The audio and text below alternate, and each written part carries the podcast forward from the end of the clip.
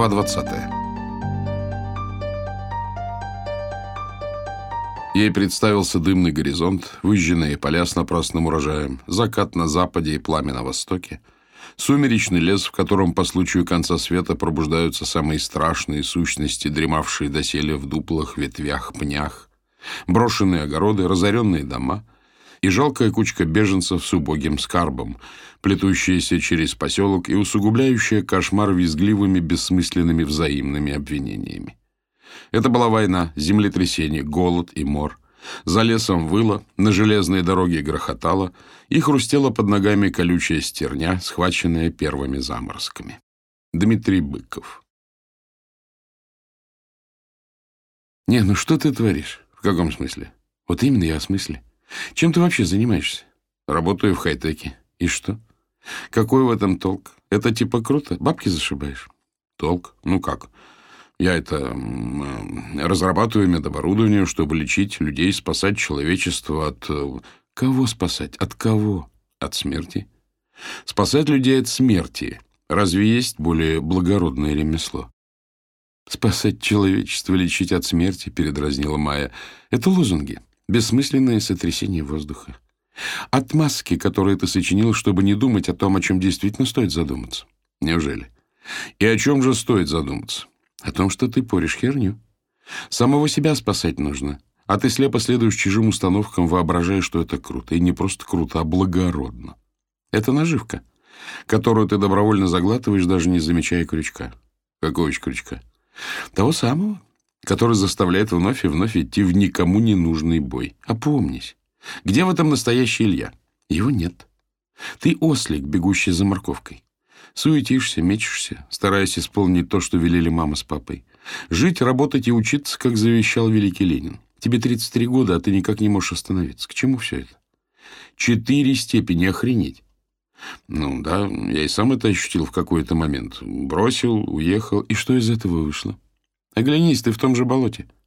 Снова в хай-теке, со всеми своими понтами и лозунгами. Вон ты пишешь, как ставишь раком Мариэля. А что, не смешно? Нет, не смешно. В этой ситуации смешун ты. Нет никакого Ариэля. Ты сам ставишь себя раком. Это театр одного актера, который поочередно исполняет все роли. И сам же является единственным зрителем. Как так нет Ариэля? Давай без этой твоей эзотерики. И потом, можно подумать, у меня есть выбор. Конечно, есть. Есть бесчисленное количество вариантов в любой ситуации. Но ты почему-то выбираешь либо быть Ариэлем, либо анти-Ариэлем. То, собственно, одно и то же. Как одно и то же? Я воин. Я долгое время был сдержан и терпелив, но всему есть предел.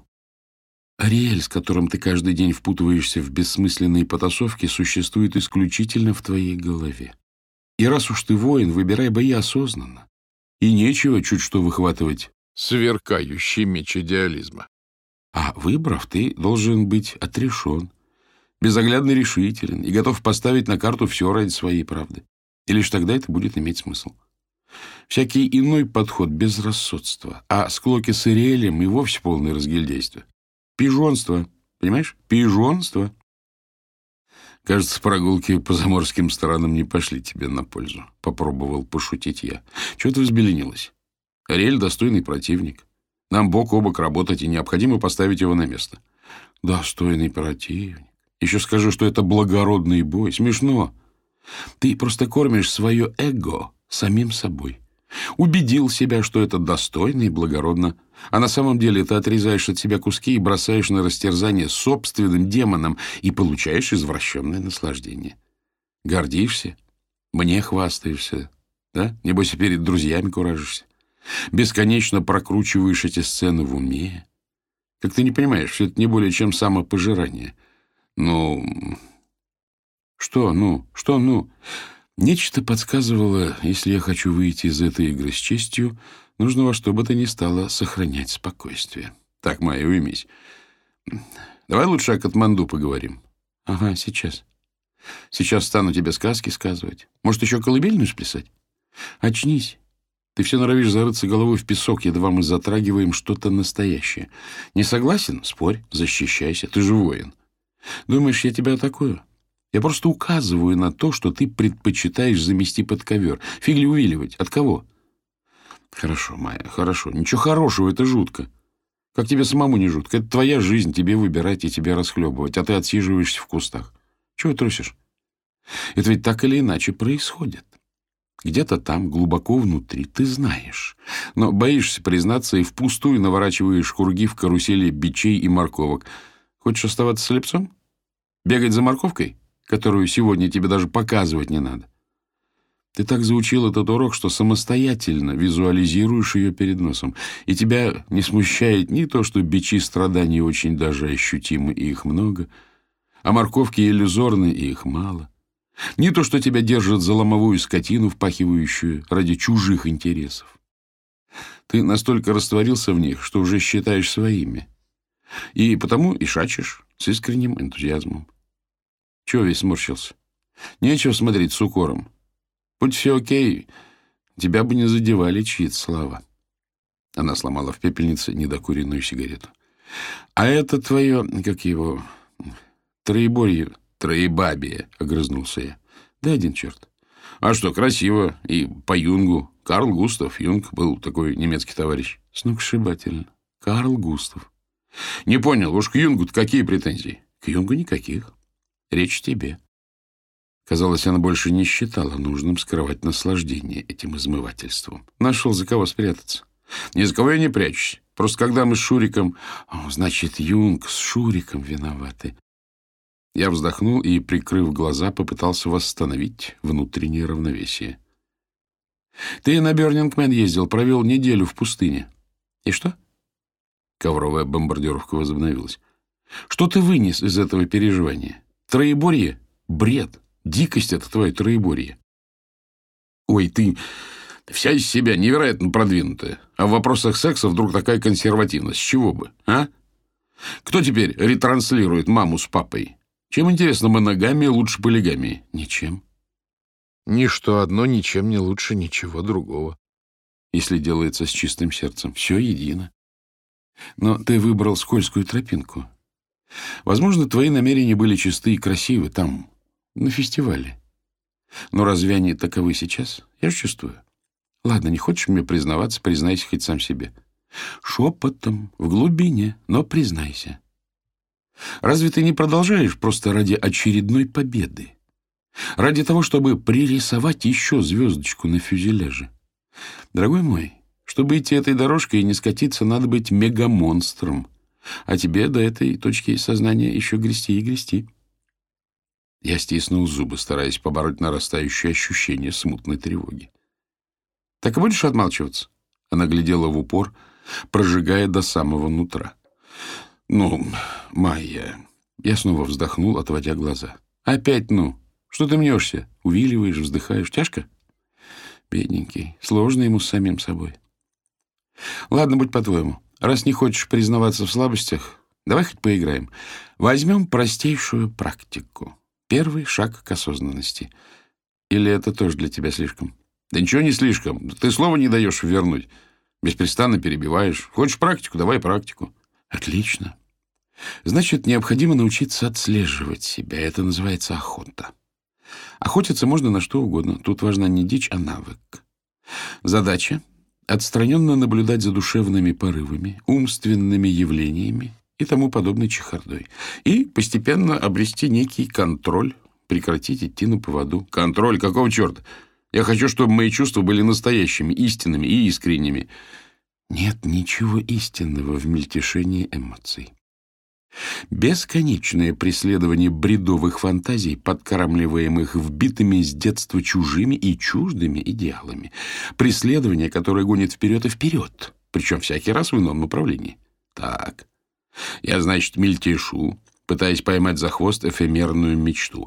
А вы там, в Непале, все эдакие высокомудрые до полного опупения, монополизировали духовность и единственно верную истину, и теперь стройными рядами маршируете правильным курсом. «Охотник прежде всего должен изучить повадки зверя», — продолжила Майя, игнорируя мой выпад. «Хотя вижу, ты не со мной. Тебя нужно как-то мотивировать. Итак, хочешь прекратить быть осликом? А, я снова ослик. Отличная мотивация. Ослик. Смешной такой, милый ослик. Но знаешь, в чем проблема? Нет, куда уж, просвети меня. Проблема в том, что это вижу не я одна. И если тебе начхать на то, что ты точно завороженный мечешься за химерами ума, не имеющими к тебе никакого отношения, может, хоть наглядный пример приведет тебя в чувство. Пойми, каждый, кто это видит, будет тобой манипулировать. Да ну. Не да ну, а ну да. Хочешь, продемонстрирую? Давай, очень, знаешь ли, интересно. Хорошо, я про охоту рассказывала. Будешь слушать? Буду, поехали. Так вот.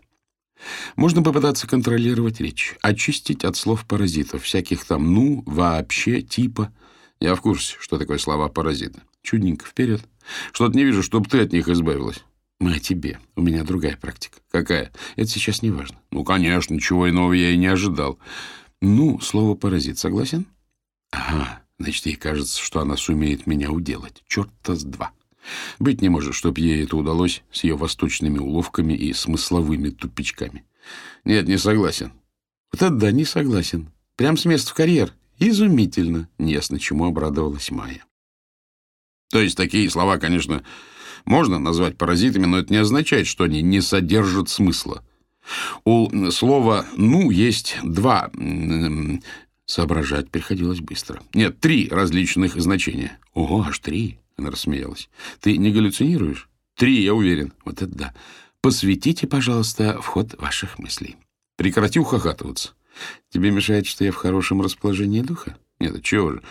Попадаться на удочку очередной провокации я не собирался. Короче, я принялся разъяснять, что первое значение — призыв, досада или ирония, как «ну, ладно» или «ну, давай», а второе — это вывод, заключение «ну, а теперь» И, наконец, выражение согласия и приглашение продолжать. К примеру, когда собеседник замолкает, произносится вопросительное «ну». Майя слушала с ехидной улыбкой и временами предлагала дышать глубже и поменьше размахивать руками. А я гнул свое, не обращая внимания ни на ее сарказм, ни на ощущение, что нечто упускаю. «Ну ты даешь», — с издевкой вымолвила она, когда я закончил. «Чрезвычайно занимательно. Это, кстати, какое значение было?» Первое — подвид первого значения. И ты уверен, что первое и третье не одно и то же? Уверен. А я нет, — усмехнулась она. Хорошо, давай погуглим. Не переводи стрелки. Майя, в конце концов, что происходит? Как что? Вместо того, чтобы вникать в охоту, ты зачем-то доказываешь, что у слова «ну» целых три значения. А я демонстрирую, как водят за нос ушастых осликов. Тоже охота в своем роде. Может, я с натугой подавил вспышку злобы. «Растолкуешь, что к чему?» «Я уже растолковала всеми возможными способами, но до тебя не доходит. Что ж, я готова продолжать. Или ты решил сдаться?» «Нет уж, я тоже готов». Еще с полчаса она делала вид, что пытается поточнее разобраться в том, что я нагородил о разных значениях «ну», ежеминутно перебивая и то и дело взрываясь припадками хохота, пока я не заставил себя заткнуться, чувствуя, что еле сдерживаюсь. Я встал и прошелся туда-сюда, силясь справиться с раздражением и вернуть хоть талику самообладания. — Садись. Чего разбегался? — вкратчиво произнесла Майя. — Попробуем с другого конца. Объясни что такое слово «паразит»? «Паразит», — начал я, следя за речью и тщательно избегая употребления этих самых слов-паразитов, это слово, применяющееся в качестве... Вот умора. Скажи лучше, ты абсолютно уверен, что «ну» не может быть паразитом? Ну, начал было я, забывшись. Это какое «ну»? Какой категории? Это «ну» ты не подражаем. Значит, ты дальше будешь утверждать, что «ну» не паразит. И что у него аккурат три значения. Да, три, ё-моё, три. Ты настаиваешь? Не два, не четыре. Майя, на все сто процентов? На двести. На двести, ого. Ты уверен? Да, уверен. Точно? Точно, точно. И ты готов за это умереть? Да, заорал я, вскакивая. Да, я готов за это умереть. Ну и дурак. Она покатилась со смеху, валясь на бок и сотрясаясь всем телом. «Илюша, за что?» — с трудом выговорила Майя сквозь приступы неудержимого хохота. «За что умереть? За три «ну»?» Я стоял над ней, стараясь упорядочить дыхание и успокоиться, чтобы казаться хоть чуть-чуть меньшим дурнем. Но при этом чувствовал себя идеально круглым, законченным идиотом — эталоном беспросветной дурости. «Это развод», — выдохнул я, когда она угомонилась, и пена этого разговора стала понемногу оседать. Да, развод. Она улыбнулась той самой улыбкой, за которую я прощал ей все, что угодно. Но ведь этот развод происходит в твоей голове. Тебя разводят твои же демоны. Я лишь подкидываю им поводы для ссоры. Однако ты совершенно не обязан в этой грызне участвовать. Она задумалась. Видишь, на ее губах играла печальная улыбка. Как легко манипулировать эго, заманив его наживкой вызова. Ты проиграл, потому что взялся отстаивать позицию, которую отстаивать не стоило. И докатился до того, что был готов погибнуть за три «ну». Если так и принимать все вызовы подряд, то рано или поздно выдохнешься, оступишься и попадешься. Она была права. Я остро ощущал эту правоту, понимая, что любые слова теперь излишни. Уставившись в никуда, я понемногу оттаивал, чувствуя, как истощение сменяется приятной пустотой и легкостью. «Может, чайку?» — встрепенулась она. «И какие-нибудь печеньки? У тебя не водится?» После чая мы вышли прогуляться. Воздух полнился ароматом прелой листвы. Мы шли вдоль обрыва, приближаясь к северной окраине спящего города. Покинув его пределы, пересекли поле и поднялись на пологий утес, с которого открывался вид на лунную бухту. «Ну что, оклемался? Поехали дальше?» — поинтересовалась Майя, устроившись на вросшем в землю округлом валуне. «Поехали. С чего начнем?» «Да с чего угодно, выбирай». «Хорошо, давай выясним, что в сущности такое это ваша духовность». «Отлично. Тогда сперва разберемся с вопросом «зачем?». Зачем нужна духовность? Чего, по сути, мы хотим? Каждое существо стремится к счастью. Постой, постой, что ты меня задвигаешь? Буддизм говорит совсем иное. Жизнь наполнена страданием, и по этому поводу Будда предлагает избавиться от первопричины, от изменчивых желаний и погони за удовольствиями.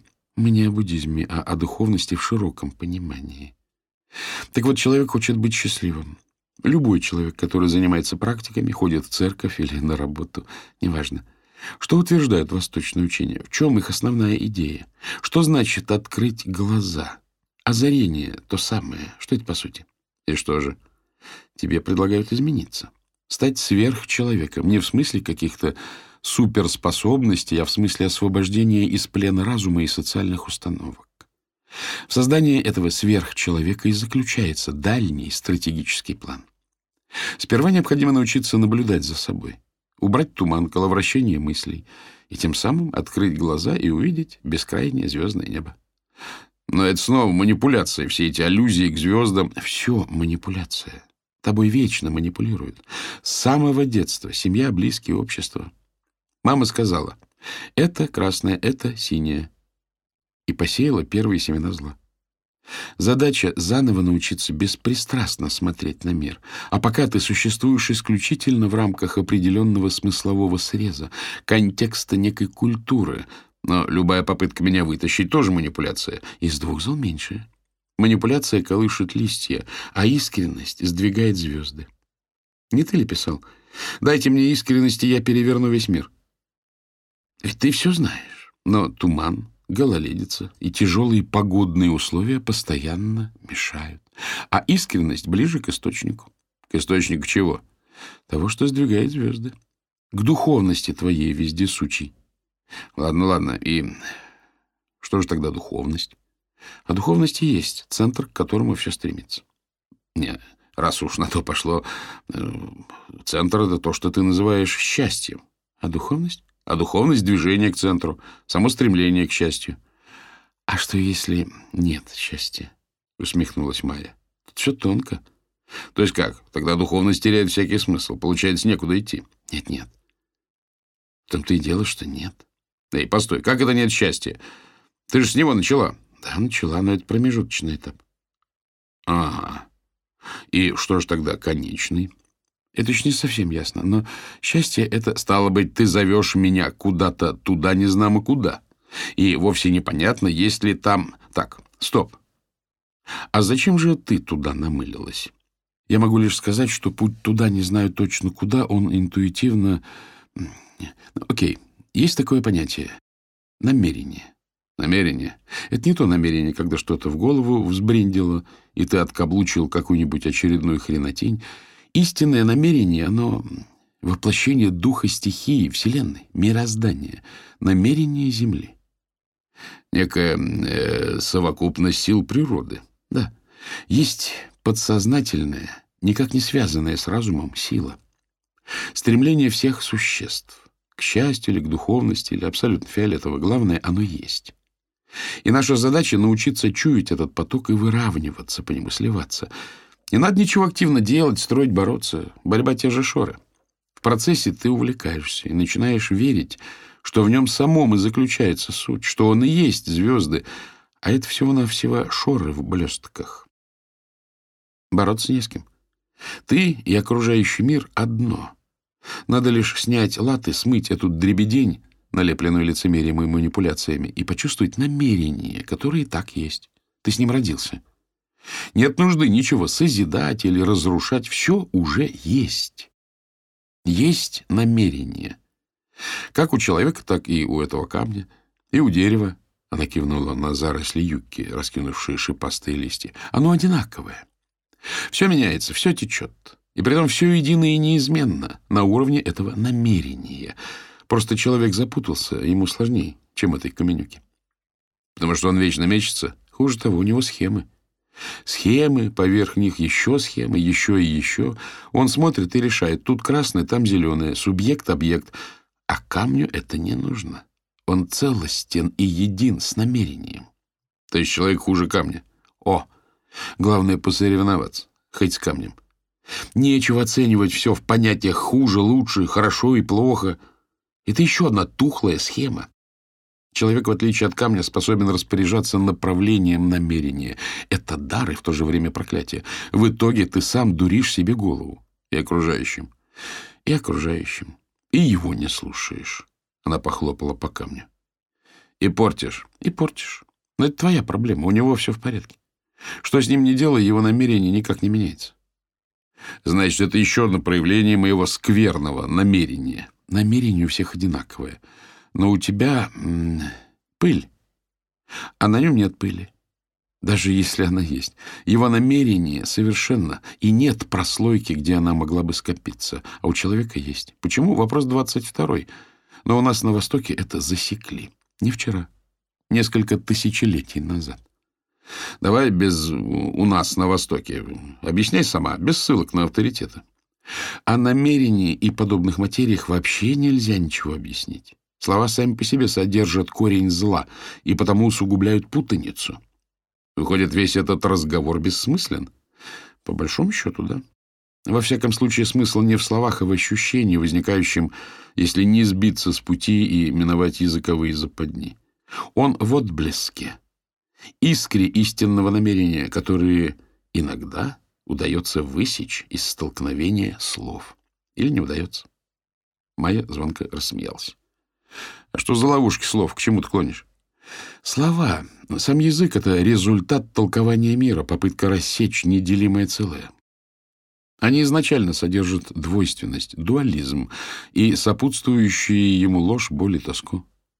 Это опять слова, а конкретно в чем ловушка? Хорошо, если совсем по-простому. Есть старая байка о том, как буддийский монах спрашивает каждого встречного, кто ты есть. И ему отвечают, я бизнесмен, я фотограф. Нет. Но кто ты есть? Я русский. Нет. Но кто же ты все-таки? В итоге человек останавливается и понимает, что он не знает. Кто же он на самом деле? Ответа нет. И он затыкает дыру словесным суррогатом. Бизнесмен, журналист, фотограф. Окей. А где вода? Спохватилась она. Воду-то мы взяли? Да, есть сок. Я потянулся за сумкой. Красненький такой, из этой, как ее, клюквы. Кстати, давай заодно покурим. Я принялся скручивать, что несколько осложнялось порывами ночного бриза.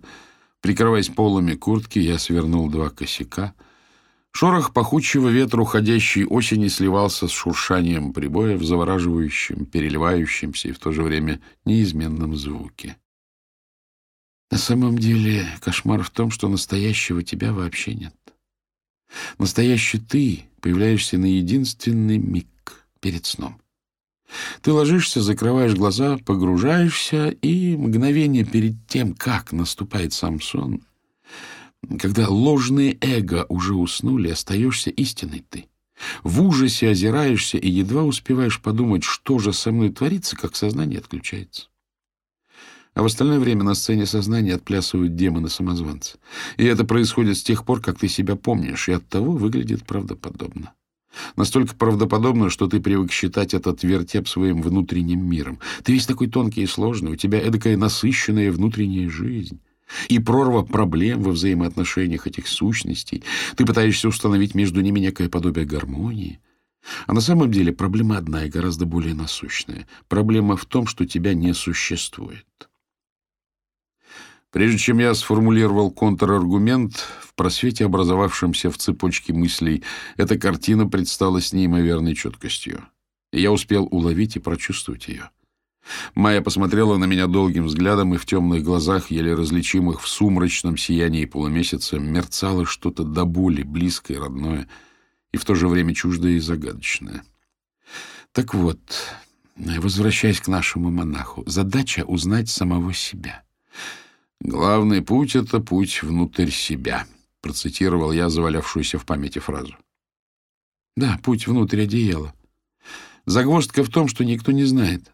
У всех шоры, у каждого свои. Кто-то думает, что он инженер, кто-то, что у него лапка болит.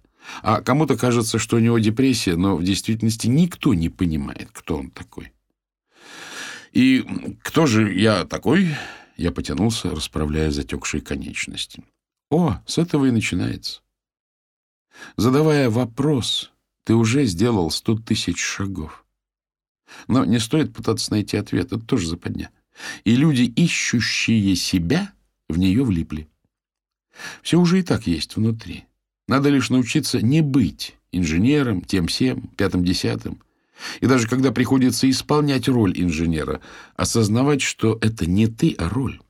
Стало быть, вместо того, чтобы отвечать на вопрос «кто ты есть», нужно разобраться с тем, кто ты не есть, да? И понять, что ты не инженер, не еврей, не русский. И что, отвечать некому? Нет, отвечать есть кому. Так ведь меня нет, — возмутился я. Как это нет? Кому же я в гости приехала? Ты есть. Есть ты, есть камень, и дерево тоже есть. Все оно есть. Только что ты сказала. Я сказала, что тебя не существует. Но это не философская идея для умственного обсасывания. Возня вокруг этого вопроса лишь загонит нас в очередной тупик. Я хотела, чтобы ты ощутил, и в тот момент ты ощутил. Вот и отлично. Нечего переворачивать вверх тормашками. Тебя не нет. Ты очень даже есть, — проговорила она, акцентируя каждое слово. Это суперважный фактор. Но как это соотносится с тем монахом, не уступал я, невольно улыбаясь. Илья, ау! Вопросы «кто ты есть» и «есть ли ты» различны по своей сути. Я не выдержал и расхохотался. Это чрезвычайно важный момент, и нечего хихикать. Она тоже засмеялась. Аксиома. Understand? Yes, ma'am. I understand. Есть ты, есть намерение. И когда разгоняешь ложных «я», истинный ты, наконец, получает возможность выйти на сцену, и ему все понятно, как камню дереву. Хочешь, не хочешь, спрашиваешь себя, кто ты есть, или не спрашиваешь, так или иначе ты есть. И чтобы видеть, достаточно смахнуть пыль. Желаешь увидеть камень, надо смахнуть с него пыль. Желаешь себя, смахнуть пыль с себя, а не мучиться вопросом «Ой, где же я?». Да, но внутри столько голосов всяческих. Вот. И когда на Востоке это засекли, они пригорюнились и сказали, блин, что ж это такое, эти голоса так мешают. То есть ты предлагаешь хотя бы дисциплину навести в этом ансамбле песни и пляски имени товарища Ильи Диковского? Это они предлагают. А я предлагаю еще покурить. Мы закурили. Я откинулся назад, подставляя лицо ветру. От ударного расширения сознания голова порядком опухла. Мысли были уже не совсем мысли, а какие-то тени обрывков. Кстати, ничего нового я ведь не рассказываю. Та же Библия о том же говорит. Библия? Ну ладно. Ты уже вовсе что попало мне заливаешь. Конечно, что там это описывается на том пределе искренности, который граничит с пафосом «возлюби ближнего своего». А каким боком «возлюби ближнего» речь не о техниках его достижения, а о самом намерении. Именно о нем, без культурно-социальных наслоений. Погоди, но чудеса, которые Иисус начудил, это же манипуляция. Да, чудеса довольно пошлая штука. В сущности, все чудо. Небо, воздух, земля. Ты дышишь — это чудо. Дым выдохнул — чудо. Я проследил за клубящимися завитушками, влекомыми воздушным потоком. Между прочим, одна из двух нерешенных проблем физики. Что, дым? Турбулентное течение. Самолеты летают, а мы до сих пор толком не знаем, как и почему. Вот видишь, чудеса повсюду, а никто не замечает. Ну да, но ты же понимаешь, почему? Потому что привыкли, да? Потому что когда сто раз видишь нечто, пусть даже самое расчудесное, оно уже не чудо. Поэтому привычка — одна из самых ужасных вещей.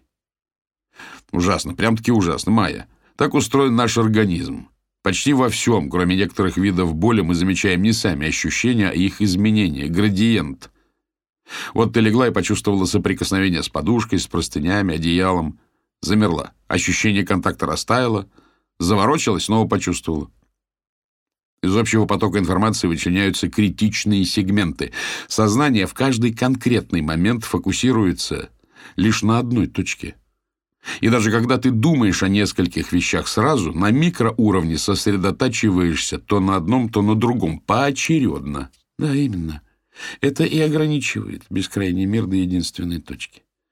Если бы ты все воспринимала, все тактильные контакты, звуки, запахи, не говоря уж о зрительных впечатлениях, сознание не справлялось бы, его бы затопило. Мы и шагу не могли бы ступить, беспрерывно падали. Ничего, научились бы ходить заново. Это как, прекратив быть инженером, евреем, русским, ты не исчезаешь, а становишься всем. Есть моменты, назовем их прозрением, когда впитываешь мир целиком. У тебя же они тоже были? Да, были. Были моменты, когда я видел звезды. Но вот миг прозрения, а вот зачесалась жопа, идиллия перекосилась, и звезд уже не видно. Хотя они, естественно, никуда не делись. Ну, ты отлично. А если уметь видеть звезды не только урывками, то не окажешься в ситуации, где придется погибать за три «ну».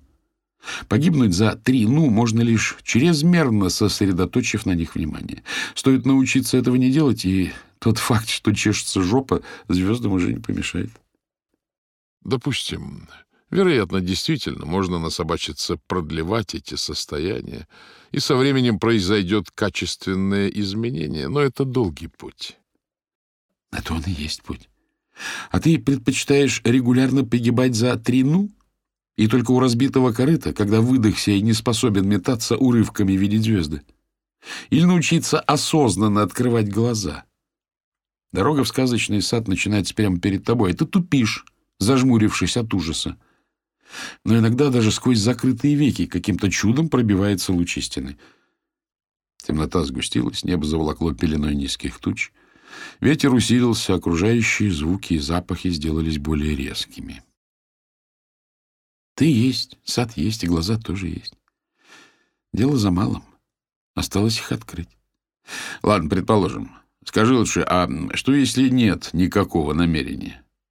Смотри, на Востоке они в один голос говорят, что есть. Но ты же не они или они. И без них уже никак. Окей, окей. Майя сдержанно улыбнулась. Да, я видела звезды и уверена, что намерение есть. Почему? Спроси у камня. Я с камнями еще как-то не научился общаться. Нет, просто эта каменюка, она погладила его ладонью, и есть ответ. Вот оно, намерение в чистом виде. Вот потрогай. Намерение.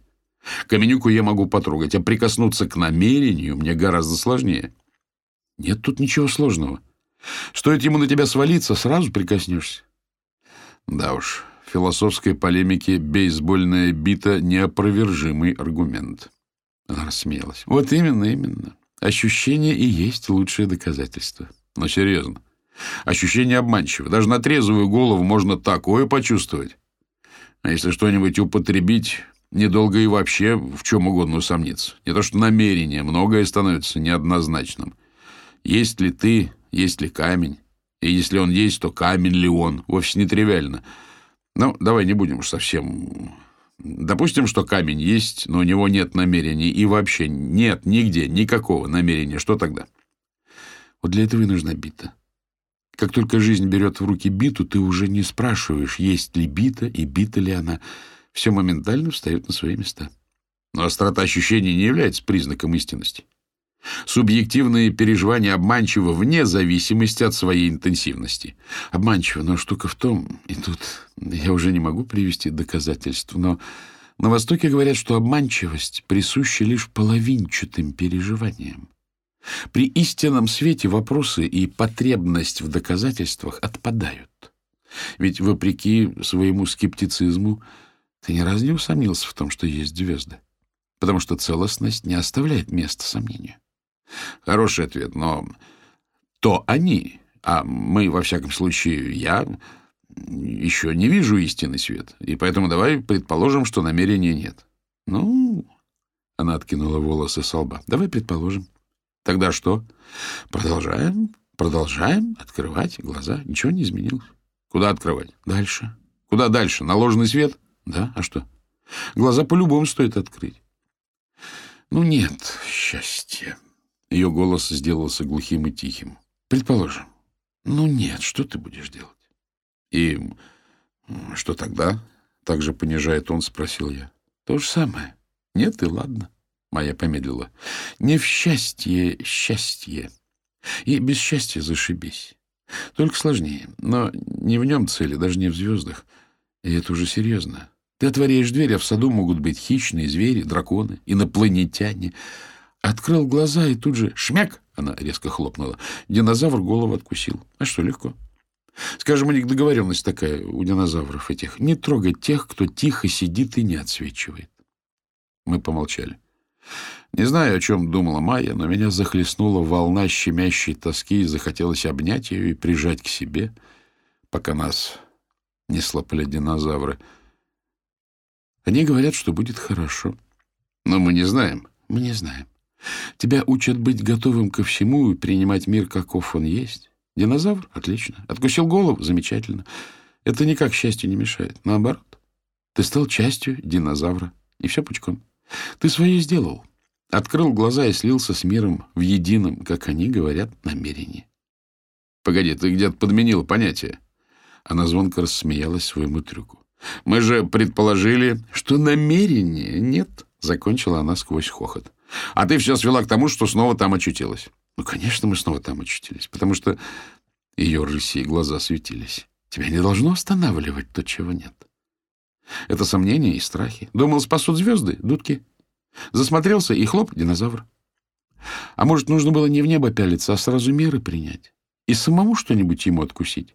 Или в сторону отбежать, и он бы мимо проскакал, кто знает. А ты на две лишних секунды зазевался на звезды. Она потянулась, оглядываясь кругом. За нашими спинами назревал рассвет. Гребни холмов вырисовывались на фоне светлеющего неба. Все замерло в ожидании, и только волны мерным шелестом размывали последние сгустки отступающей ночи. «Как там сок?» «Увы, наш сок...» Я махнул в неопределенном направлении. «А трава тоже...»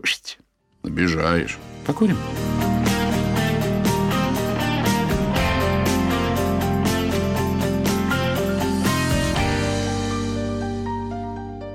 Когда мы подошли к крыльцу, я обогнал ее и прислонился спиной к входной двери. «Оставайся, не уезжай. Ты бежишь не от западного образа жизни, ты бежишь от себя, а это дохлый номер. Катманду не где-то там на востоке, он внутри. Сколько можно скользить по краю? Майя, ты просыпаешься каждую неделю в другом городе, если не в другой стране. Ты меняешь скутер на поезд, поезд на самолет, на скрипучий автобус, ползущий над ущельем. Ты молодец, ты смелая, ты сильная, но Разве ты еще не поняла, что нет никакого там и тут? Хочешь освободиться от привязанности, чтобы избежать потерь и разочарований? Я тебя понимаю. Но нельзя избавиться от человеческой формы. Невозможно навсегда разрешить конфликт души и разума, и уж точно не за счет метания из одной точки глобуса в другую. Бездну внутреннего одиночества не заполнить ни людьми, ни событиями, ни заморскими странствиями. Это неотъемлемая часть бытия — ты уехала, и без тебя Калифорния — пустыня, населенная тусклыми тенями. Я иду по миру и встречаю лишь призраки, иногда все реже и реже. На краткий миг кажется, что они люди. А ты настоящая. И на фоне этого чуда — Майя. На Востоке считается, что если от всего избавиться, наступит состояние высшего покоя и умиротворения. Звучит круто, но уйти туда с концами я не хочу. И пускай мне страшно и больно, и я остро ощущаю всю бессмысленность и обреченную суетность окружающего, я не готов слиться с предвечным светом и исчезнуть в этом сомнительном блаженстве. Если уж на то пошло, нам всем в один прекрасный день это предстоит. А раз так, я пока побарахтаюсь. Мы человеки, а не эфирные создания. И потом, стоит ли отказываться от всего из страха его потерять? Это же нонсенс, Майя. Мы не виделись шесть лет. Я смотрю на тебя и хочу тебя обнять. И мне все равно, что нагородил Кришна и что приглючилась Будде. Я ни за что не променяю это, ни на какую приблаженную нирвану. Майя стояла передо мной и долго не отводила пристальный взгляд — но, казалось, смотрит она не на меня, а куда-то сквозь. За ее спиной, лучась и слепя глаза, переливалась океанская гладь. И в ауре этого свечения она была такой близкой и родной, и вместе с тем совершенно недоступной. «Нет, Илья», — тихо проговорила Майя, — «я уже давно не живу в этих понятиях. Я приехала в Штаты повидаться с родителями и с тобой проститься. И собрать нити, и напомнить о звездах, потому что ты тоже мне дорог. Но мое сердце не здесь. Я спешу продолжить странствие. Я сделала, что должна была сделать, и теперь уже все неважно. Там, куда я направляюсь, от всего этого нужно избавиться. Еще недели две-три побуду тут. Может, увидимся, если срастется. Потом слетаю домой и тю-тю. Меня ждет обратный рейс.